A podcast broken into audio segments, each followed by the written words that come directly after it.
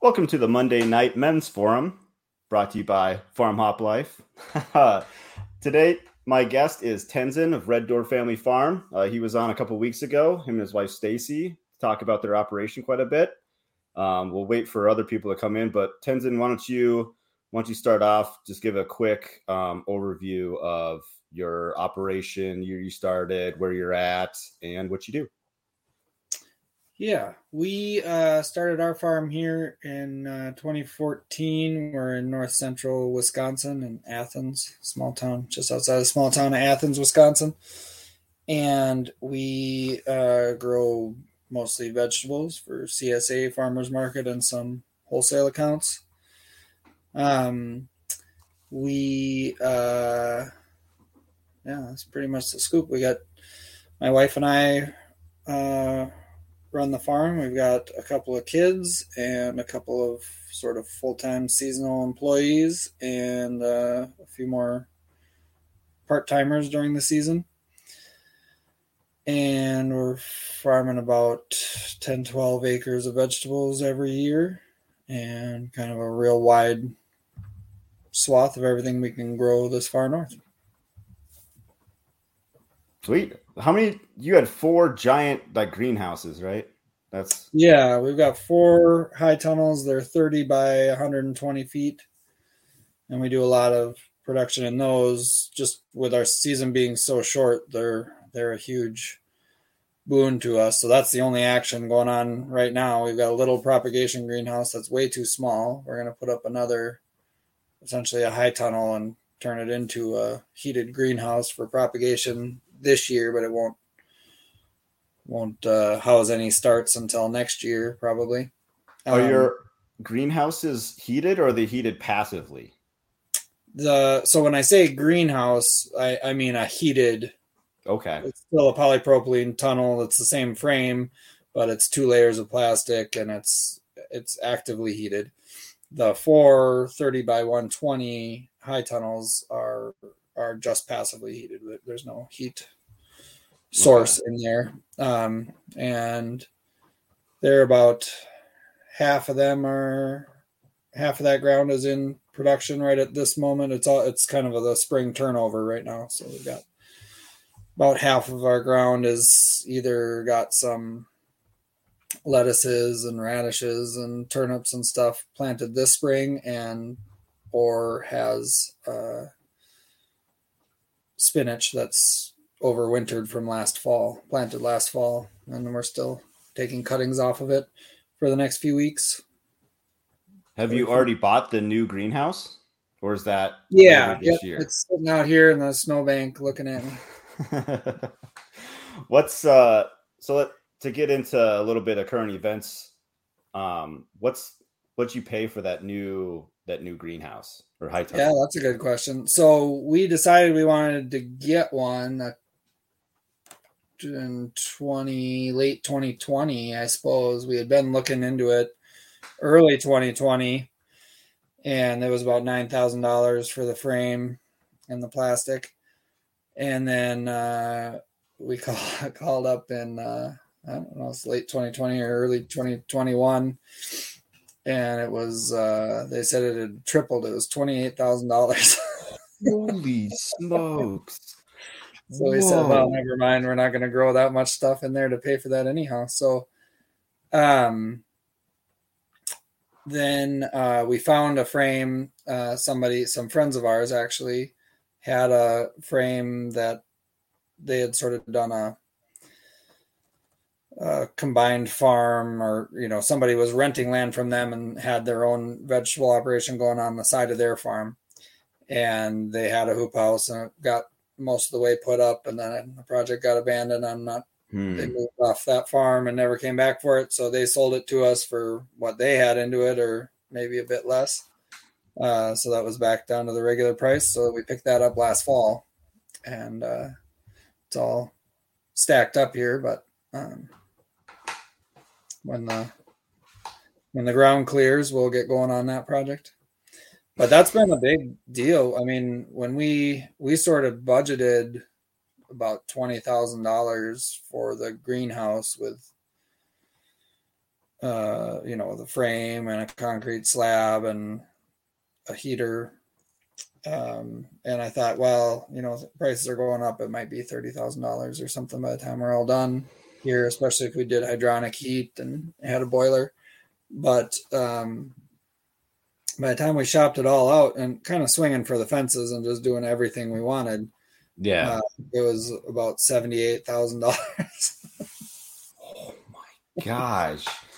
so that is crazy, dude. we've uh, ratcheted that back quite a bit in our planning now. Um, so we're just gonna go with a regular propane heater for the time being and a gravel pad. Okay. And uh,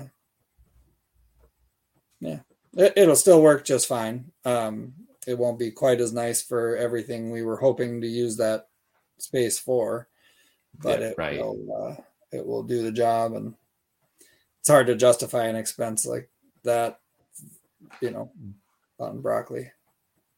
Right. So, man, what do you, I mean, seed prices for you also have got to be like through the roof, right? Seed prices are up a bit. Um, they were always high. We do very specialized things for the most part, and it's a really small. You know, I think, you know, if you're doing thousands of acres of grains, your seed price relative per acre relative to what you're selling an acre's worth of product for is a significant cost. For us, it's I won't say it's insignificant, but it's uh,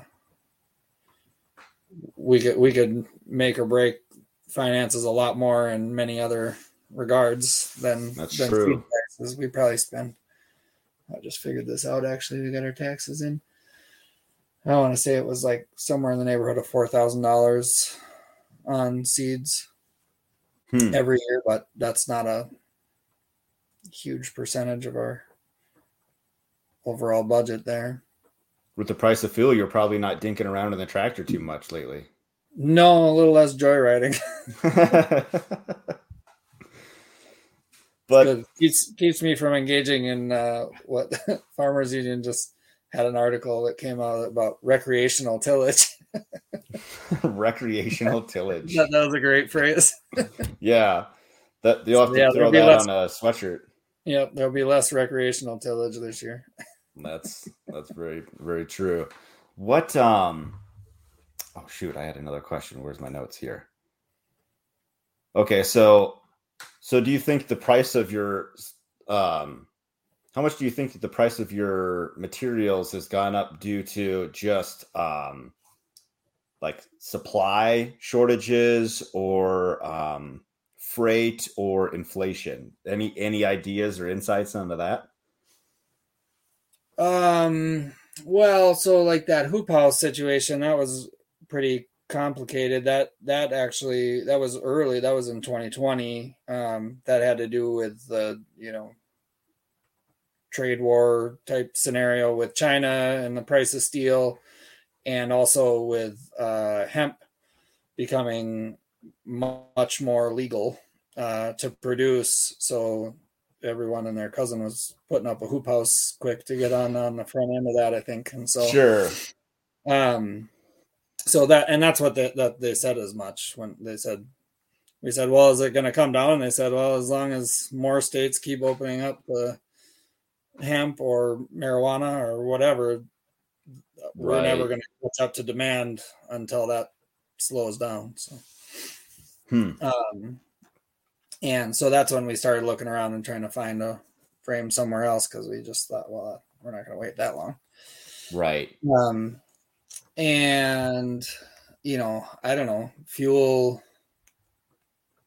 I don't know. I guess I, uh, my sort of take on things is that, uh, you know, that inflation pressure's been there for a while, but prices have not gone up dramatically for some time. I feel like, um, generally speaking, like it's And, long uh, overdue. yeah, it's a bit overdue, I think, uh, from like a macroeconomic standpoint. Um, and then, you know, uh, I don't know. I think that um, there's a lot of industries uh, capitalizing on turmoil, supply chain disruptions, general things, um, and they can raise prices, so they are. I mean, I, I mean, you know, because they that's, can. That's based on a little, not a lot. I'm not an economist by any stretch of the imagination. You should see the chicken scratch I used to get our taxes done.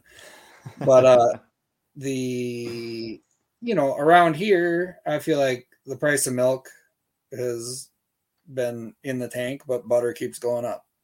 The price hmm. of uh, you know logs. I got a buddy who skids wood uh, in the winter, and the price of logs keeps going down and down, and the price of a two by four is like uh, I don't know what it is, four or five times what it was a year or two ago. Right. So I I kind of think that it actually doesn't have very much to do with supply chain um, things. I think it has more to do with opportunity. Sure, they're uh, not letting this opportunity go to waste to be able to charge three times, or right. or five or ten or whatever. Really, they want to get away with. Almost really, I mean, they got to hedge it like a little bit, but I mean, yeah, it's it's crazy out there. It's like um, I don't know, hundred percent markup on like cereal. People that people that buy cereal and whatnot. You know, right. Even even like the off brand, you know. Right and grains coming up a little bit, but it's not going to do. And that's, I mean, I think that's probably mostly a Ukraine situation. Uh, increases in grain price. I mean, they were going to go up because everything's going up, but you know, so there's some amount of that's inflation, but some of that is supply on uh, coming out of Ukraine. Apparently, they're a bigger player than I ever really realized in the global grain market. Right. Yeah. Um, yeah, it's. I think before even um, the whole Ukraine thing, uh, I saw like the graph for bushel of wheat or whatever was like, like almost like hockey stick, if or yeah. Even worse than a hockey stick. You know, it was yeah. almost like straight up. It was just insane how how high it was, and it looked like it was still climbing. So, which and then we we could also like talk about like fertilizer because I was talking to uh, I had an interview yesterday, and this guy had said, you know, the price of fertilizer is so high that some mm-hmm. people are just not even going to grow.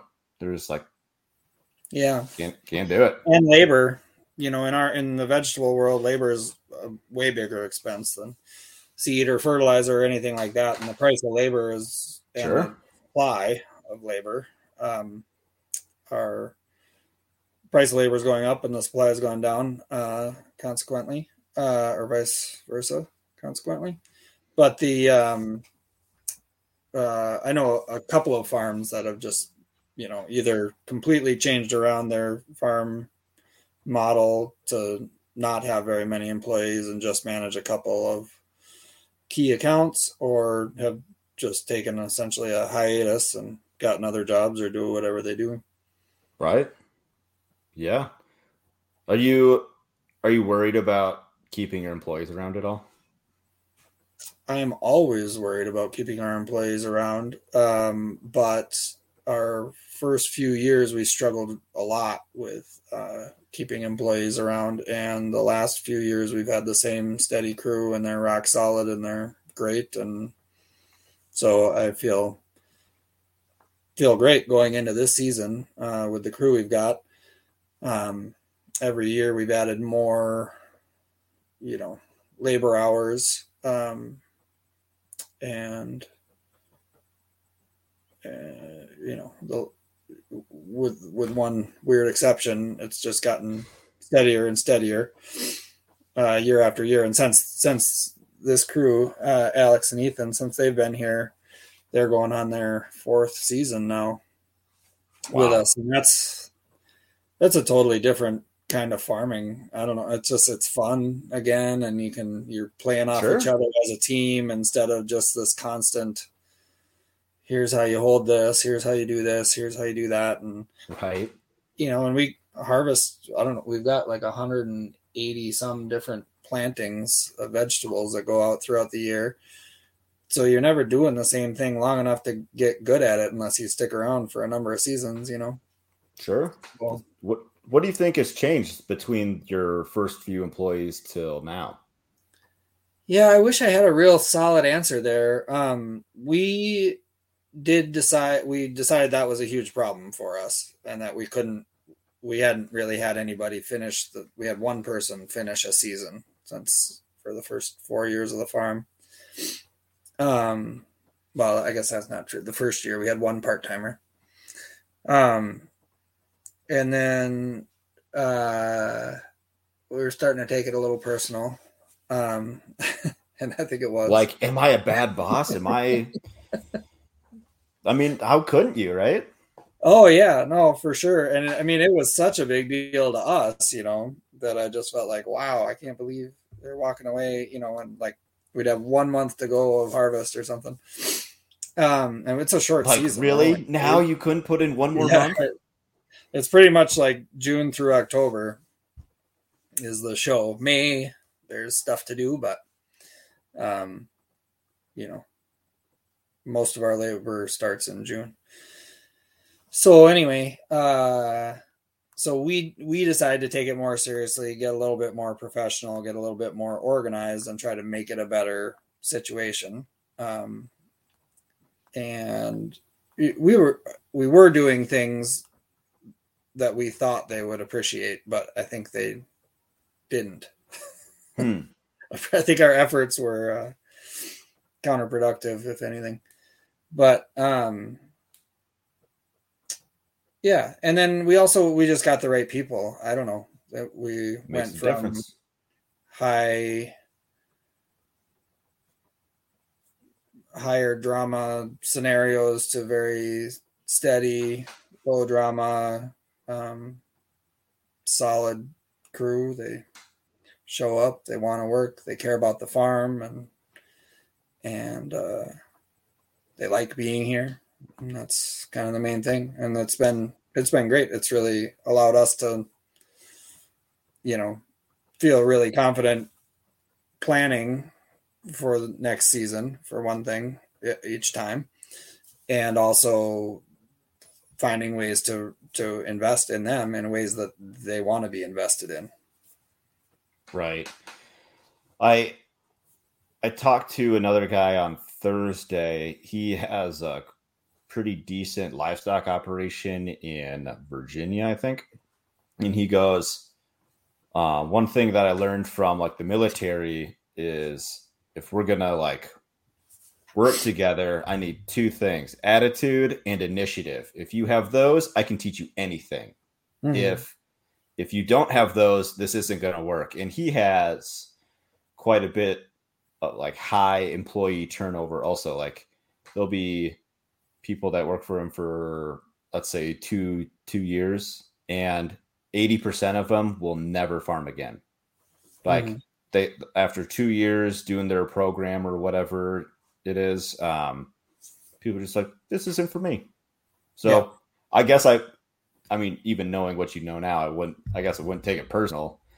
Um, just human nature, I guess, that people are just like, mm, no. well i think i think it actually was a little personal there early on and i, I mean that to say i think that it was directly our fault Oh, okay. we uh we needed our employees more than we were fully acknowledging Hmm. Um, so we had a high dependency, uh, but a low threshold for,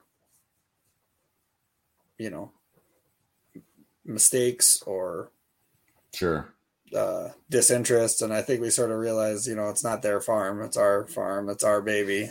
Um, and uh, so I think we just, we had, and we didn't know what we were doing. We had no idea what we were doing. So Sure. hard to give clear directions and not make people do work and only to have to turn around and undo what we just did because it didn't play out you know Yeah. um, so it was a lot of it was a lot of things uh, you know when i say it was personal i don't mean that as a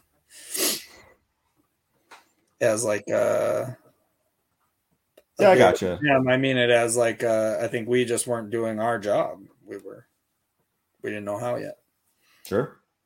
So, do you think both of your employees they kind of have like their own little side project? On the farm, right? Because one of them does chickens and the other does something Yeah. else. Yep, potatoes. Do you think? Do you think that makes a difference? That they're like I they have their space. Yep, and they so yes, I do think it makes a difference. Uh, we had offered that to everybody though, but I think Hmm. early on people uh, took it as like a Do more work for free. yeah, that kind of a thing, and uh, and it it came off as challenging rather than just an offer.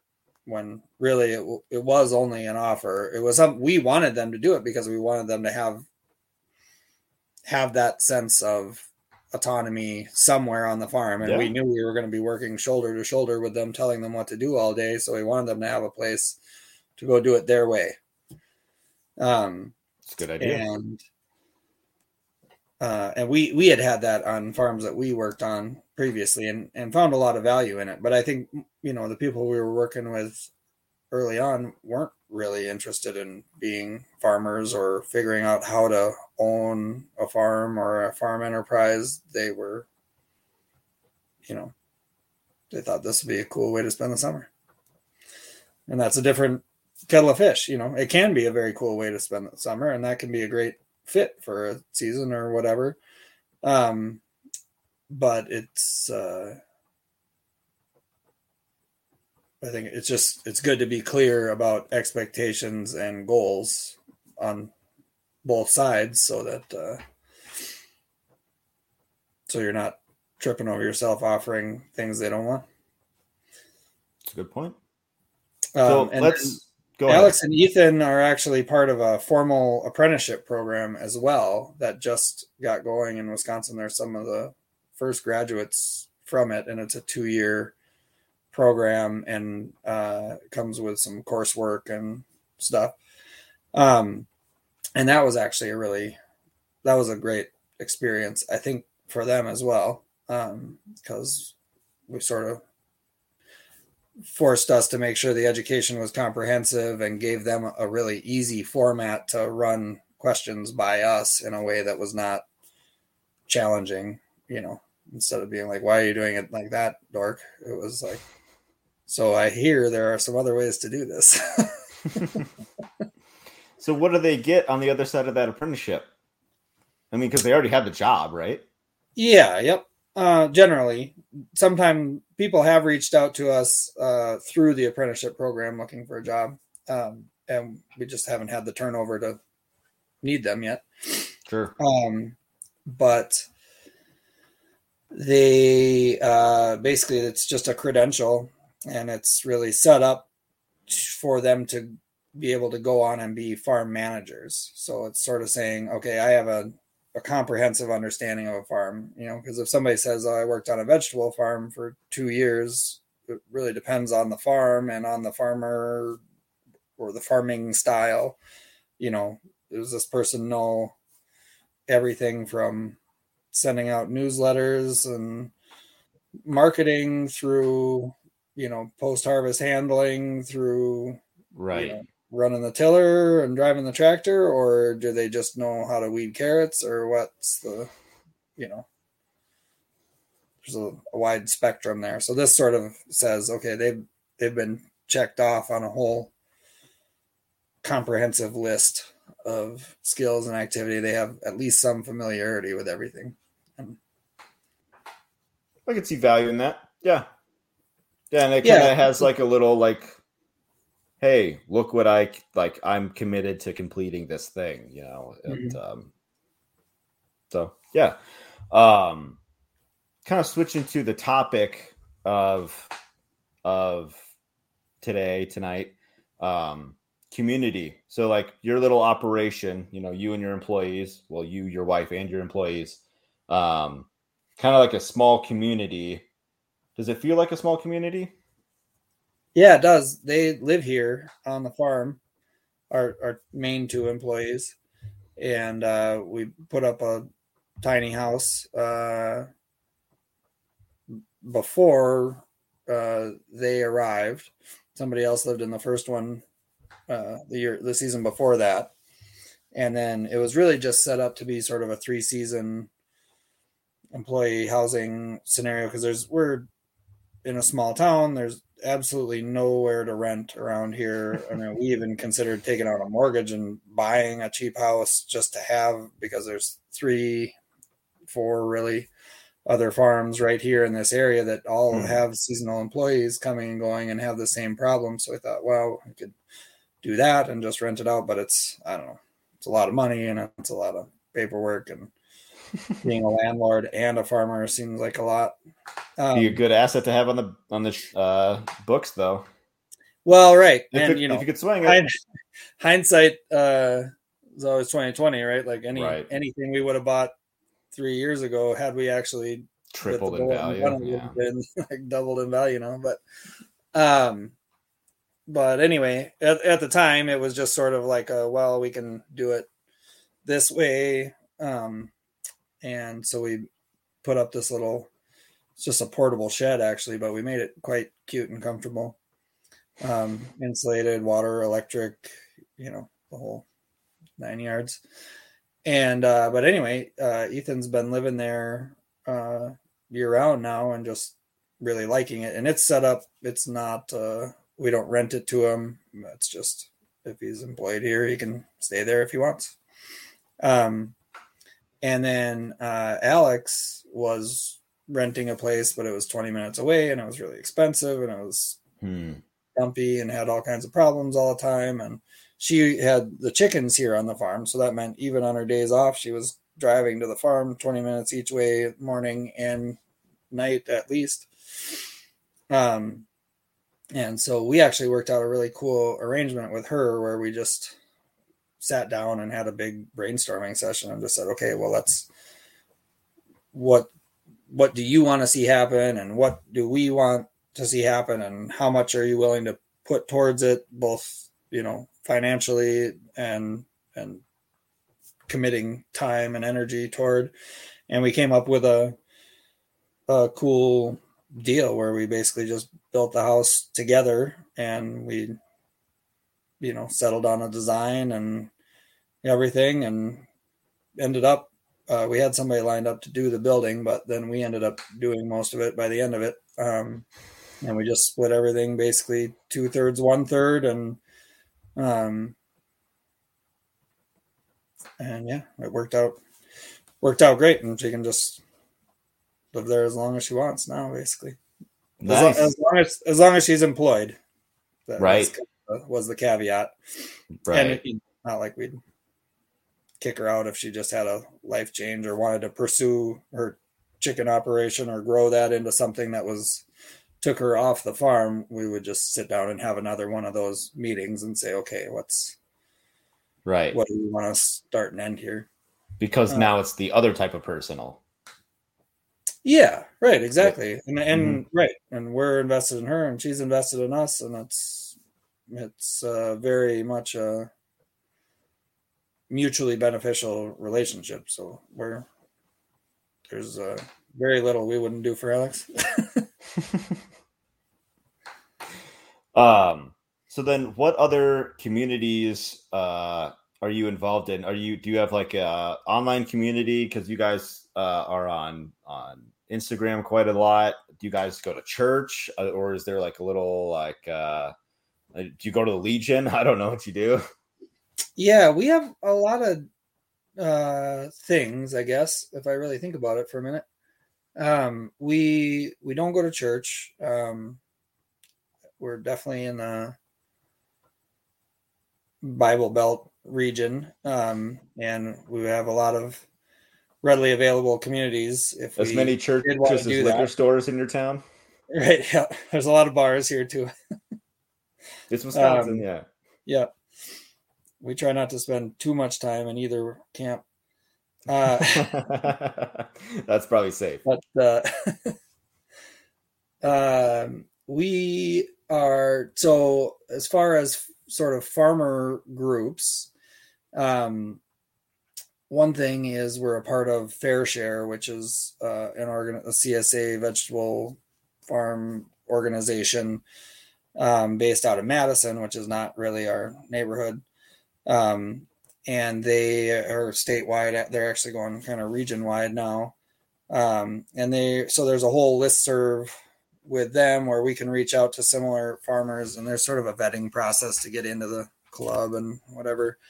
Um, and so that's really helpful in terms of, I mean, just today we were picking up this new wholesale account and trying to figure out like how do we even set a price because now you know instead of it marketing one way, we're marketing a different way, and how do we hmm. figure that out? And we were able to you can fire off an email and get six or seven people that you know and trust to some extent replying. It's really cool. Um, and they do all kinds of stuff as far as helping with marketing and education and things too.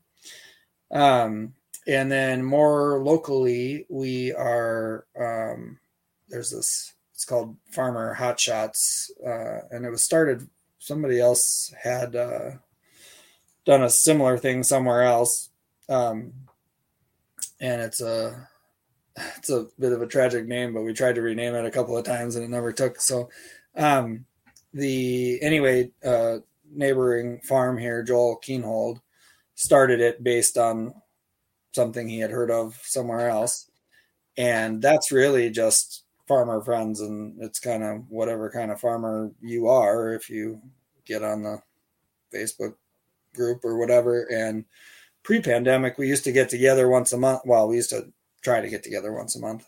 Um, we were better about it in the winter than in the summer generally. But yeah um, I, for good reason yeah. Yeah. When you're working 14 hours a day it's like i'm i'm not even gonna shower tonight i'm so tired Right. So the one is sort of this list serve with very similar farmers, and the other one is more localized, but it's basically I don't know what it is. It's like a 75 mile radius. Um, and we would all get together at somebody's farm, tried to get do it once a month, and it was a potluck, and it was a very low pressure potluck. Uh, it was actually comically bipolar, you know, because you'd have all these people that are really dedicated and interested in food. So one person would bring like, you know, home cured salami that they made from a pig they raised and did the whole thing and have been working on it for three, three years. years. Yeah, right. And the next person's like, "Oh my god, I left the house and forgot that it was a potluck and stopped for a bag of chips." And so, um, and you know, but that moved around. It was never. It wasn't always one camp or the other, and and it was sure. very uh, very come as you are uh, sort of deal, and that was a lot of fun. And they're all great friends. We don't get together as much anymore, although we started getting together again now uh, a bit more. And then even more locally than that, uh, not quite as local as our little budding commune here on the farm, uh, is uh, Have a funny story about that. um, is uh, there's you know four or five similar farms right here, very close by, um, and we share equipment and we share labor um, to a lesser and lesser degree. Uh, each farm is kind of finding their own zone more and more, but we still share information and Sure. Commiserate on the weather, whether it's too wet or too dry or whatever it is. Um, and yeah. So that's kind of our our like personal professional personal, oh, that's professional communities. Um explain to me the the trading labor thing. Um so like do some of your employees spend time on other farms and some other employees spend time on your farm if if able to? We we have done that. so, okay. like i say like i say it's been getting less and less. Um where it really comes into play is putting up these hoop houses. You need eight people for a day kind right. of to get that done right. And it's helpful if there are people that sort of understand the process. And so uh, one of one of these neighbors here uh, calls it a modern day barn raising where pretty much anytime somebody's putting up a hoop house, you can put out the word and Sure. everyone will do what they can. Everyone's an expert now. right? And there's no nobody to hire that knows more about it. So That's true. we had Nobody uh, other than actually- farmers. we had three hoop houses that all blew down one July in a crazy storm. And uh, we put out the call there to this. Um, oh, Ethan's home. he's been out for, well, he's been on a little vacation. Um, he, anyway, we, we put out this call to that. Uh, uh, that farmer hotshots group I was talking about that we get together for the potlucks and uh, set a date to do a cleanup. And we had one Sunday morning, and there was about 14 of us here. A, a restaurant brewery that we sell food to donated a keg of beer, and people brought skid loaders and tools and know-how. And we had three hoop houses completely that were all mangled, and one of them blew clear past the house and landed in a pond and it was a total mess. And uh, we were done at eleven thirty. What? we, went That's for an early lunch. It was unreal. It was just an astonishing. Uh, like I'll buy everybody's steaks because that was a hundred percent oh, worth it. that, it was incredible. Wow. I could not even believe. Uh, I could not even believe how much got done so fast. You know, it was really there was like about five minutes of how are we going to divide this up, and everyone just went to work, and just boom, everything That's- happened. That's really cool. And Power actually- community right there.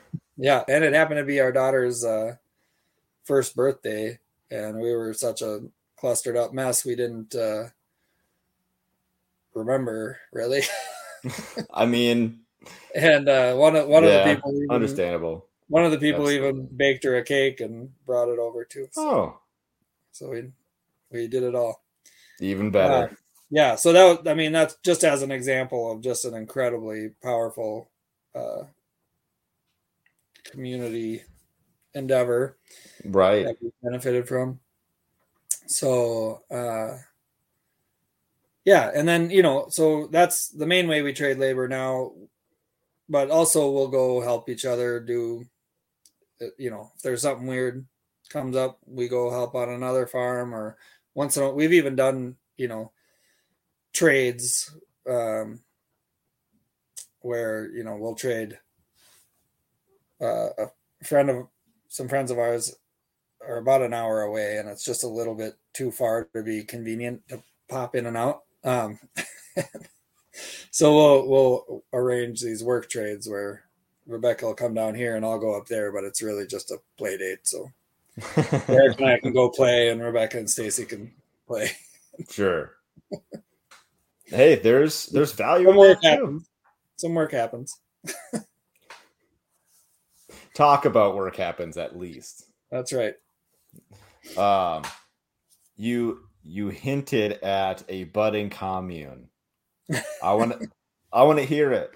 Well, we got a we got a friend out here who uh, is ostensibly trying to start a commune, and he was trying to recruit some of the people that are active members in our commune. anyway, uh, there's just been a lot of jokes. Uh, they said, "Well, no, because we're already kind of in this commune thing." so it's Just not talking just- about just life to be- on just to be clear, Farm. yeah just to be clear it's it's not a commune everybody has their own autonomy and they come and go as they please and whatever it's really just uh uh Okay, staff housing arrangement but we do we get together for meals and we you know share a septic tank so that brings us close yeah, that would that would definitely bring it close. um Um, and uh yeah no i don't know it's it's great actually um, we even are talking about building another one, so we'll see. We got a, a family friend uh, who's from Mexico actually, and is graduating with a degree in horticulture. Um, got in then the the final part of his uh, his uh, university degree is that he needs to go work on a on a farm, like an orchard or a vegetable farm or whatever. And his degree is in vegetable production, and uh, so he checked and ran it through the school, and they okayed him to come up here. So we're hoping. I just talked to him actually right before this. Nice. Uh, we were sending some emails back and forth. So the plan is he's going to come up and work here next year, which would be a lot of fun. I think. Uh, my Spanish is pretty good. I used to work in Costa Rica and Mexico, but I don't know. There's gonna be a lot of learning happening. Yeah, this first month will be first month will be rough. Yep. But does he does he speak any English? I don't know to be honest. Um, I How'd know you, his. I know his mom. through email. Yeah, I know his mom and dad mostly.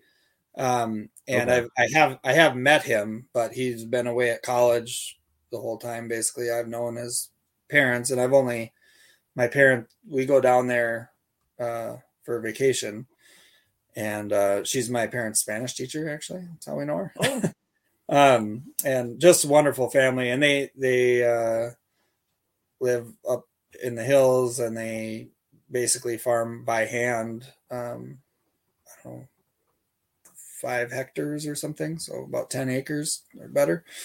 Um, and it's just it's really cool what they're doing: corn and squash and beans and uh, pasture. Um, shoot, I forgot my question. I had something else to follow up with. Oh, uh, your aren't you like you said you were like making your own like your own compost like real heavy this year weren't you like oh yeah is it yeah so what i've heard people do is like they have like this like these worm bins essentially and let like the worm basically worm juice like the compost tea like be at the bottom and is there like some like little vortex machine or something like that some i don't remember all the yeah you can do that I've, i haven't i've just started playing with some you know brewed teas. Um, what does that I, mean? What is brewed tea? Well, you're essentially uh, uh, somebody probably could answer this better, and is going to be whatever. But um, when it's brewed, you're taking some microbial inoculum, whether it's compost or vermicompost or actual just you know ordering lactic acid bacteria culture or whatever the thing is that you're um, trying to brew up, and then you're putting it in a tank and uh, adding some sort of food to create conditions for that microbial population to just explode.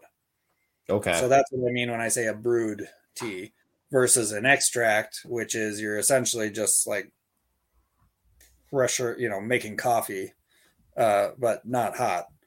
Um, so you're just you're just pushing the water through the through the medium, whether it's compost or vermicast, um, or just mixing the inoculum. You know, even if you're buying a purchased powdered inoculum and mixing it into water just as a way to spread that out.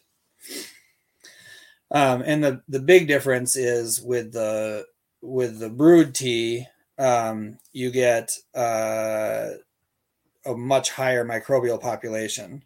But if you're making that out of something like compost, you're not getting the full resolution of the biology that's in the compost. Some things okay. are not going to take to the brewing process, other things are. So you're sort of selecting for the environment that's in your brew tank.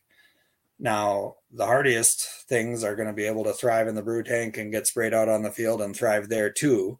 But for us, an outdoor compost pile, um, and they're mostly static piles. I do some active turning early on in the process, but then it sits in a relatively static windrow.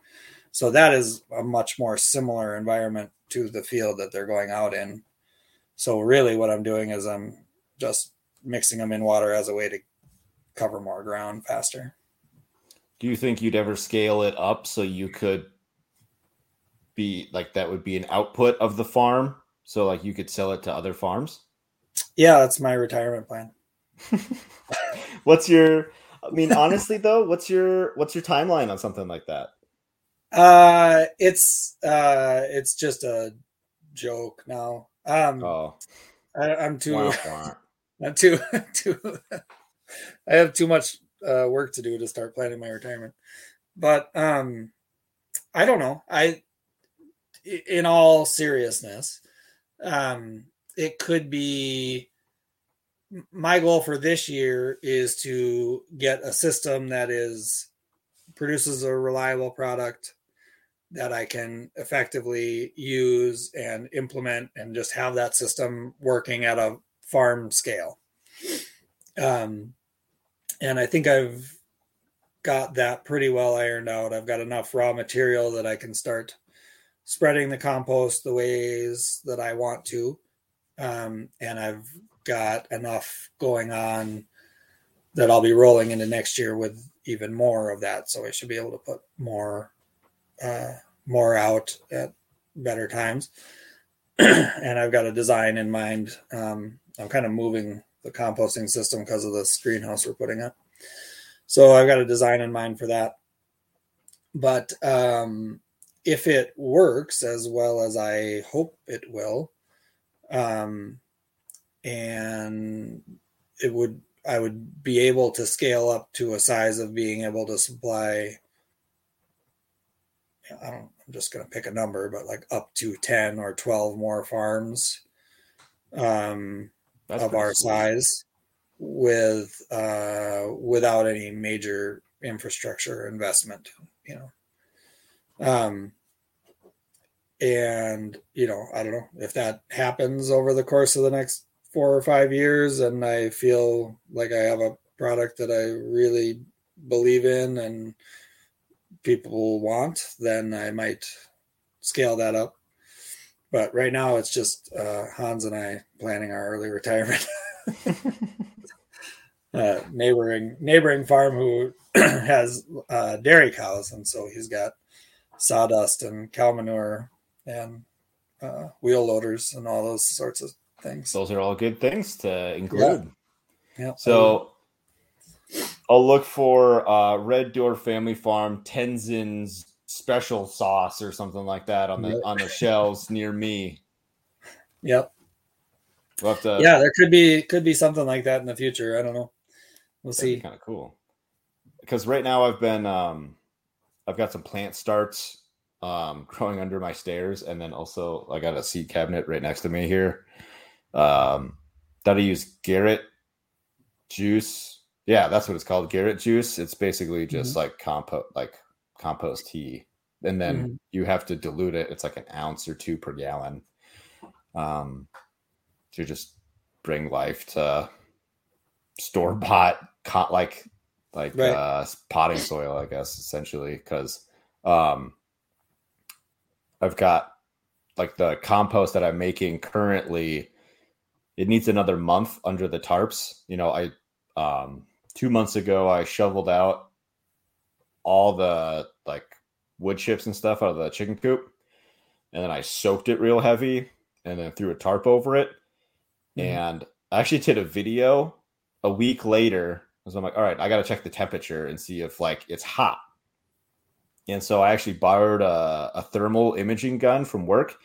And so like I pulled back the top layer and it was like bright, like yellow, like it was visibly hotter in there and like you could see steam coming off of it and everything. It was pretty cool, but it won't be ready for another month. That's why I'm stuck buying junk from the store and have to Yeah. use amendments to make it better. Yeah. Yeah, this well, just to kind of come back around to pricing and stuff. I mean, Yeah. we sort of started we would just buy a truck full of composted pelletized poultry manure. Um and that works well and is quite affordable. Uh, but it's a real pain in the butt because it's a big schmeary mess unless you just take it off of the truck and get it onto the field. So one day in May, whenever they kind of decided to show up, would we would scramble around and we would drive all over the farm and we'd throw chicken poop on everything. And it was composted already, and so there wasn't Right. you know, we didn't have to deal with 90 days or anything, but it's still, you know, chicken barn, whatever. It's not, uh, you wouldn't want it on your salad. Um, so we would have whole areas of the farm that are planted that we didn't want to throw it on top of, and then we would have, um, you know, and it was invariably too wet to be driving that much weight around the fields, and so we'd make compaction and mud stuff up, and it was just kind of a, a mess. Um, and then we started getting a little bit more serious and working with an agronomist and coming up with sort of a base recipe that was, you know, still based on uh, CPM, composted poultry manure, um, but also sort of targeted more specifically for our crops and our soil mostly. So we were essentially working at remineralizing the soil incrementally as we were feeding each year's crop. Okay. And that that seemed to work significantly better. Um, and so then we kind of got more into that. And then in the last year or two, I've really done a deep dive because we're spending, I don't know, eight hundred dollars a ton or something for this stuff. And if I was putting out as much as I wanted, it would be a ton per acre, um, which isn't crazy really in the world of organic amendments. They're just sure they're low, lower octane than anhydrous ammonia or something like that. right. Uh, so, but even so, that just was that's a lot of a lot of money to be putting out there. Right. And um, so, while I'm dedicated to doing that here for a while, and we purchased um, compost the last couple of years too, and almost at the same same amount we're spending on fertilizer, it's a it's a lot of money. It all adds up, and I I do think that it will pay out dividends into the future. So while it's justifiable, it's uh, I feel like we're never going to get very far ahead doing that. Um, so this was really just an effort to focus on getting the missing elements and minerals in a more targeted way and then bringing the biology back and just really focusing on on fostering that biological component to to make you good use of what is there and also to keep the ground a little bit more um, stress tolerant as far as you know weather extremes which right. seem like the only weather we get. That's true uh, can you see this comment that I posted at the bottom of the screen here? Does the compost have a strong smell to it? Um, no. When it's done, it does not. Unless I mean the so the fertilizer that we buy does have a strong smell to it, um, but the compost that we are producing does not have a strong smell to it. Um, the part that smells when it does is the pile of whatever happens to be on hand that's waiting to go into the composting process. So, um, you know, what most people would probably just call that a compost pile, but it's I sort of call it a pre a pre pile for the compost. Pre-pile. And um, so if we get if we end up with a situation where a fox gets into the hen house or something and you got a few chickens and, and we're not i am not picky about what goes in the compost pile.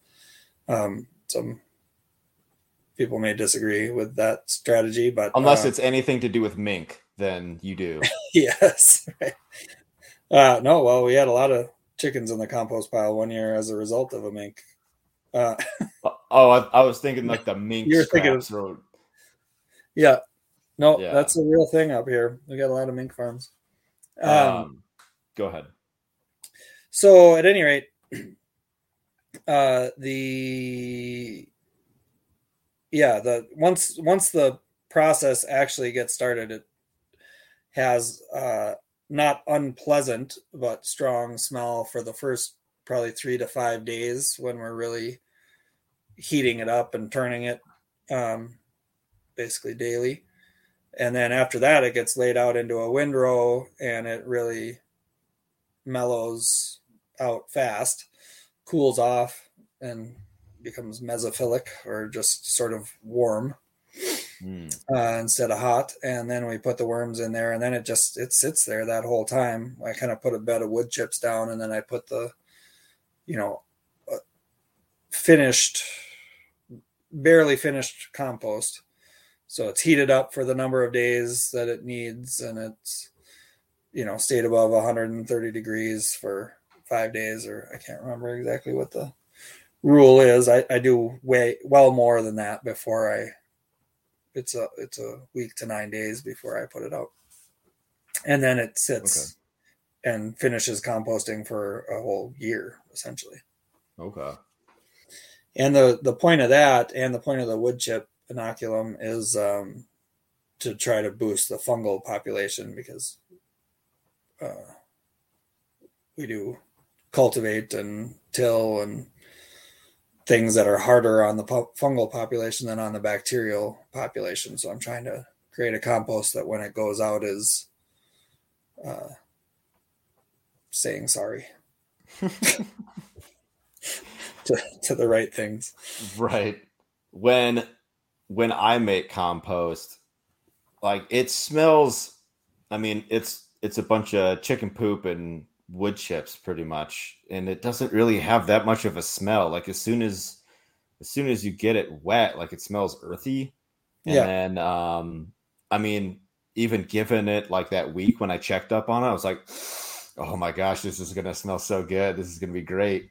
Um but as far as using like that garrett juice plus is like that worm castings compost teas whatever like it does uh it does have a weird smell to it. I don't even know how to describe it. It smells weird. It's strong, which is why you Yeah. dilute it.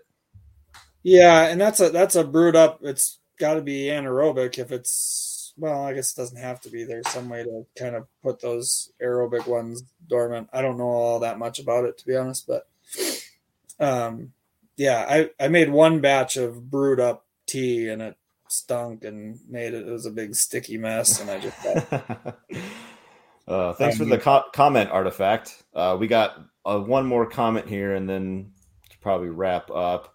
Flying Monkey on YouTube. How big are both y'all's farms? Um, I have two acre homestead that uh, I have just like a little bit of vegetables and 17 laying hens. Not going to do any meat birds this year. But uh, Tenzin, why don't you why don't you tell them how big your farm is?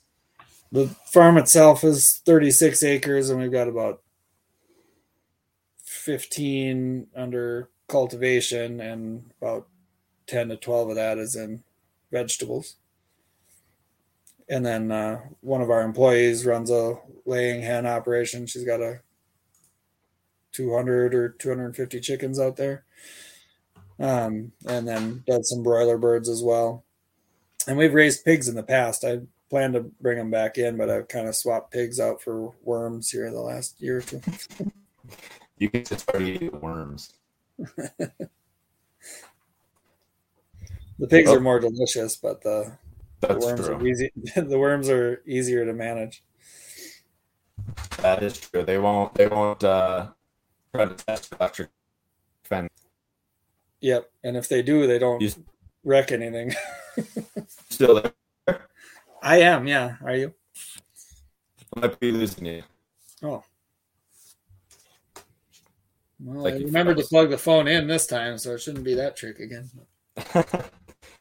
well, we'll we'll start the process. Um, you you can find Farm Hop Life everywhere. I'm trying to be on every social media platform in the world.